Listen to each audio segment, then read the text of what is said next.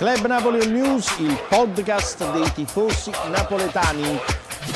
Ben ritrovati a Club Napoli Night dopo la sosta anche, la nostra di sosta. Ricomincia il campionato, domenica ci sarà la sfida all'Atalanta a Bergamo, Napoli che affronterà gli Orobici mentre ci sarà un altro big match che è quello tra la Juventus e l'Inter. Si ritorna a parlare di campionato dopo la debacle della nazionale e soprattutto si parla di quale può essere il Napoli che eh, affronterà l'Atalanta. Tra eh, infortuni e soprattutto le squalifiche è una squadra che dovrà eh, affrontare gli orobici con la tattica o con il cuore per battere questa uh, formazione di Gasperini. Lo chiediamo a voi, ma lo chiederò come al solito a Raffaele Auremma come tutti i giovedì. Ciao Raffaele, grazie di essere ciao, con noi. Ciao Francesco. Quindi tu pensi che una delle due cose non sia, non sia necessaria per battere la tavola? No, serviranno assolutamente tutte e due, però ah. sai, se dobbiamo scegliere, poiché facciamo sempre la nostra domanda e il nostro sondaggio anche ai nostri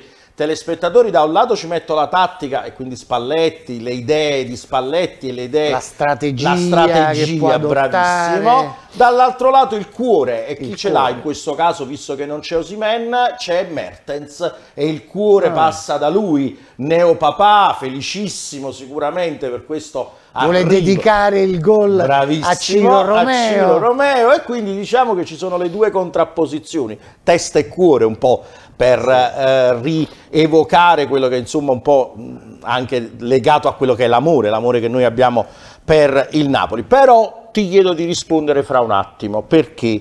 Perché oggi pomeriggio è arrivata questa notizia che ha notizia in... scioccante, scioccante, bravo, scioccante, che ha messo proprio quasi paura ai tifosi. Pensa che oggi intorno alle 2-3 del pomeriggio, quando la notizia ormai è diventata a tambur battente, ricevuto messaggi, pers- amici pure che mi chiamavano, dicevano ma che succede? Ci danno il 3-0 a tavolino, ci tolgono il punto, ci faranno male. Anche colleghi mi, mi hanno chiamato e detto vedrai, ci toglieranno da mezzo, ci toglieranno da mezzo dalla Te corsa scudetto. Mi sono segnato tutti qua, tutti, colleghi soprattutto. Tutto, tutto, mi sono segnato tutto.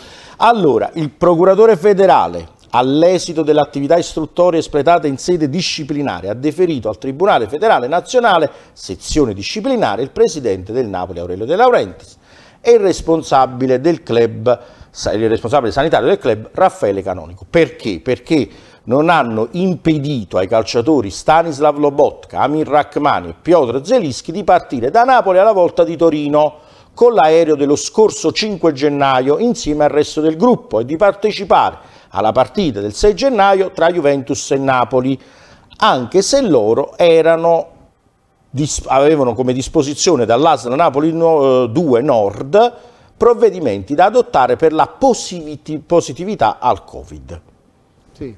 Per fartela breve, insomma, loro hanno giocato, te li ricordi, dovevano giocare forse con la mascherina perché avevano avuto contatti con alcuni giocatori che erano risultati positivi. Il Napoli li fece scendere in campo perché se no si ricominciava la trafila dello 0-3 a tavolino che poi è successo in tante altre partite, il Napoli quella volta però ci è andato a Torino, ci ha giocato, ci ha anche pareggiato e adesso sono stati deferiti il presidente e Canonico il medico sociale. Che succede adesso? Perché sono tutti preoccupati. Allora io mi affido alla tua grande esperienza per chiudere anche questa situazione, perché molti di loro dicono no, succederà questo, succederà quello. Ti lascio la parola.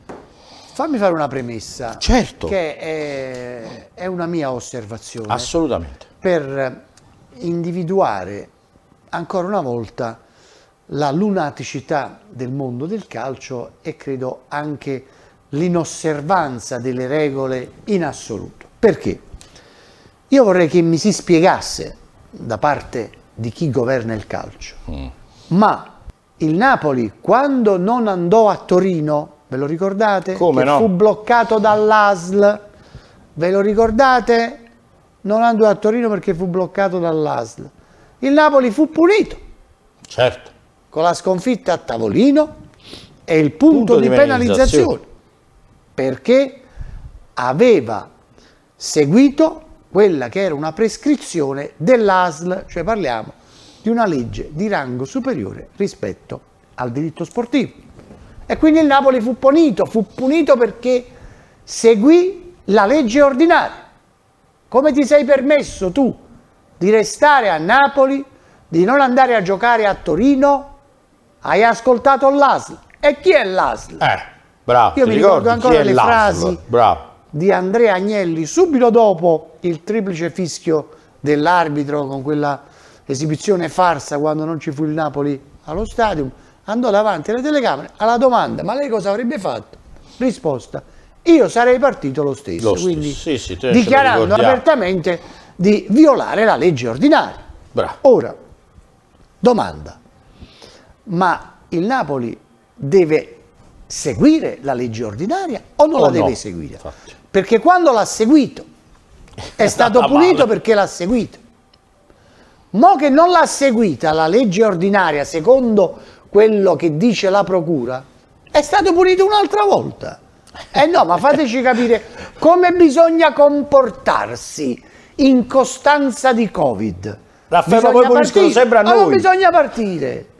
Ma perché è ridicolo? La giustizia sportiva è qualcosa che va abolita, Francesco.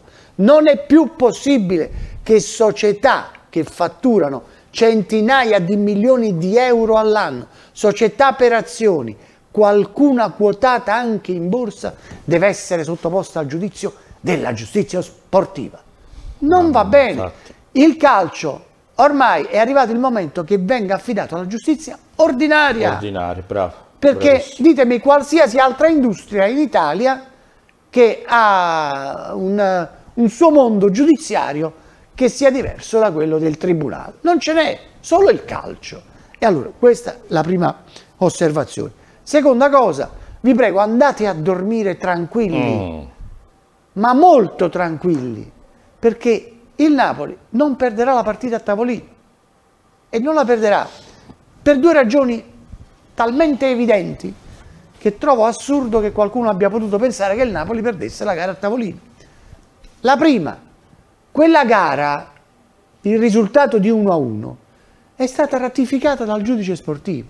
Sancito. Sancito, bravo. Boom, firmato, finito 1 a 1.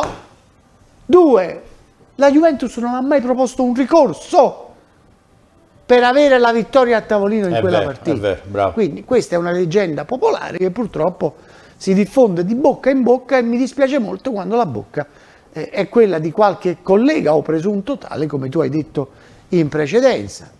De Laurentiis è stato sentito circa 20 giorni fa dalla Procura federale nella sua casa di Roma Sì. perché non volle andare lui in procura per evitare il clamore mediatico. I, eh, gli, gli ispettori eh, della procura, all'appuntamento era presente anche l'avvocato Grassani, che produsse tutta, tutto il carteggio nel quale si eh, evinceva che l'ASL aveva poi consentito al Napoli di far giocare Rachmani, Lobotka e Zielinski. Bravo. Al termine del verbale, il Napoli, prima della firma, scrisse: si chiede l'archiviazione del caso. Eccola qua l'archiviazione. Deferiti Aurelio De Laurentiis e Raffaele Canonico. Questo perché il Napoli aveva chiesto l'archiviazione su fatti talmente evidenti che purtroppo quando finiscono nelle mani sbagliate di presunti giudici o ispettori che chissà cos'altro fanno nella vita quando non vanno a bussare alle porte dei vari presidenti di calcio, e questo è il risultato. Però state andando a dormire, fatelo tranquillamente. Dopo, dopo la nostra diretta però, eh. dopo la nostra diretta. eh, oh, questo è pleonastico, 22. Francesca, che vado a dormire adesso? eh? Perché si perdono il meglio. Bravo, e che si perdono il meglio. All- Ve lo dico stasera. Osimen a fine stagione andrà via dal Napoli, Ma veramente? ma certamente. No, ma, ma la posso dire una società cosa? che non riuscirà ad acquistare Holland verrà a comprarsi Osimen. Osimen è troppo più forte di tutti. È un calcio Già quest'anno lo Io perdiamo. ti dico che già Voglio- quest'anno andrà via. Era approfondita con, Certo. con gli uomini giusti. Osimen, quando finirà il campionato, riceverà le offerte dei club che non riusciranno ad acquistare Holland. Quindi lì dove non andrà Holland, Ci sarà ci andrà qualcuno. Osimen. Mm, mm. E sono club che hanno tanti soldi. Quindi eh, il Napoli farà un sacrificio ma rifarà la squadra perché il Napoli vendendo Simen si spera possa vendere anche Fabian Ruiz eh, accumulerà quei 130-140 milioni di euro che tu rifarai per intero la squadra